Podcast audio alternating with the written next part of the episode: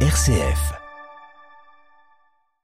Bonjour à tous. Le 7 octobre, Israël et une grande partie du monde se réveillaient dans l'horreur. C'était il y a un mois, jour pour jour, plus de 1300 personnes ont perdu la vie lors de l'intrusion du Hamas dans le territoire israélien.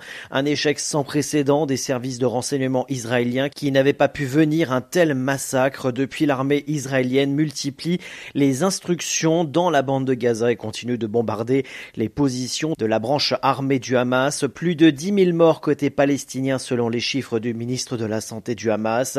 Benjamin Netanyahu rejette toujours l'idée d'un cessez-le-feu à Gaza, mais évoque la possibilité de pause tactique de l'armée israélienne. En France, quelques jours après les inondations liées à la tempête Ciaran, le Pas-de-Calais a été placé en vigilance rouge crue en raison d'une crue exceptionnelle. Les établissements scolaires dans 36 communes sont fermés.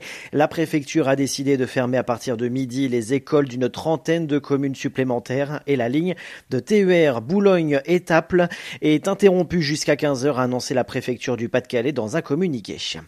Le ministre du Logement, Patrice Verguette, annonce sur France Info ce matin le recrutement de 500 personnes en plus au SAMU social pour le 115, les maraudes et l'accueil de jour, soit un tiers des effectifs en plus. Le ministre souhaite renforcer la veille sociale pour répondre à la crise de l'hébergement d'urgence alors que la trêve hivernale commence.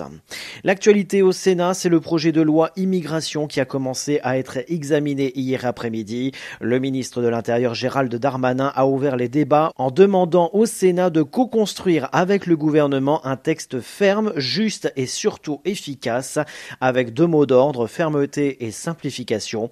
Le Sénat a adopté hier soir deux premières mesures du projet, les quotas en matière migratoire et le durcissement des conditions du regroupement familial, des propositions de la droite sénatoriale auxquelles le gouvernement ne s'est pas opposé.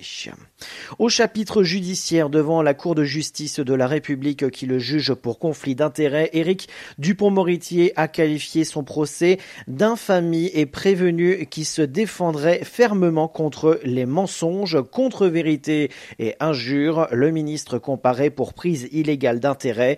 Il est soupçonné d'avoir utilisé sa position de ministre pour régler des comptes avec quatre magistrats avec qui il avait eu des différends quand il était avocat. En local, l'ancien député et ancien maire de Cumière, Philippe Martin, est décédé ce dimanche 5 novembre. Élu pendant plus de 30 ans, son engagement politique s'est beaucoup porté sur la défense de l'appellation Champagne. En sport, le Champagne Basket reprend la compétition ce soir, mais cette fois-ci en Leaders Cup Pro B, quart de finale retour. Coup d'envoi à 20h sur le parquet d'Antibes. Midi 3, fin de ce flash, parlons festival désormais, puisqu'à partir d'aujourd'hui et jusqu'au 1er décembre, les scènes de Vitry-le-François et Saint-Dizier accueillent une programmation rock pour la 17e édition du festival Eclectic Rock. On en parle ce midi avec Gérald Gaillet et son invité Elisa Elringer.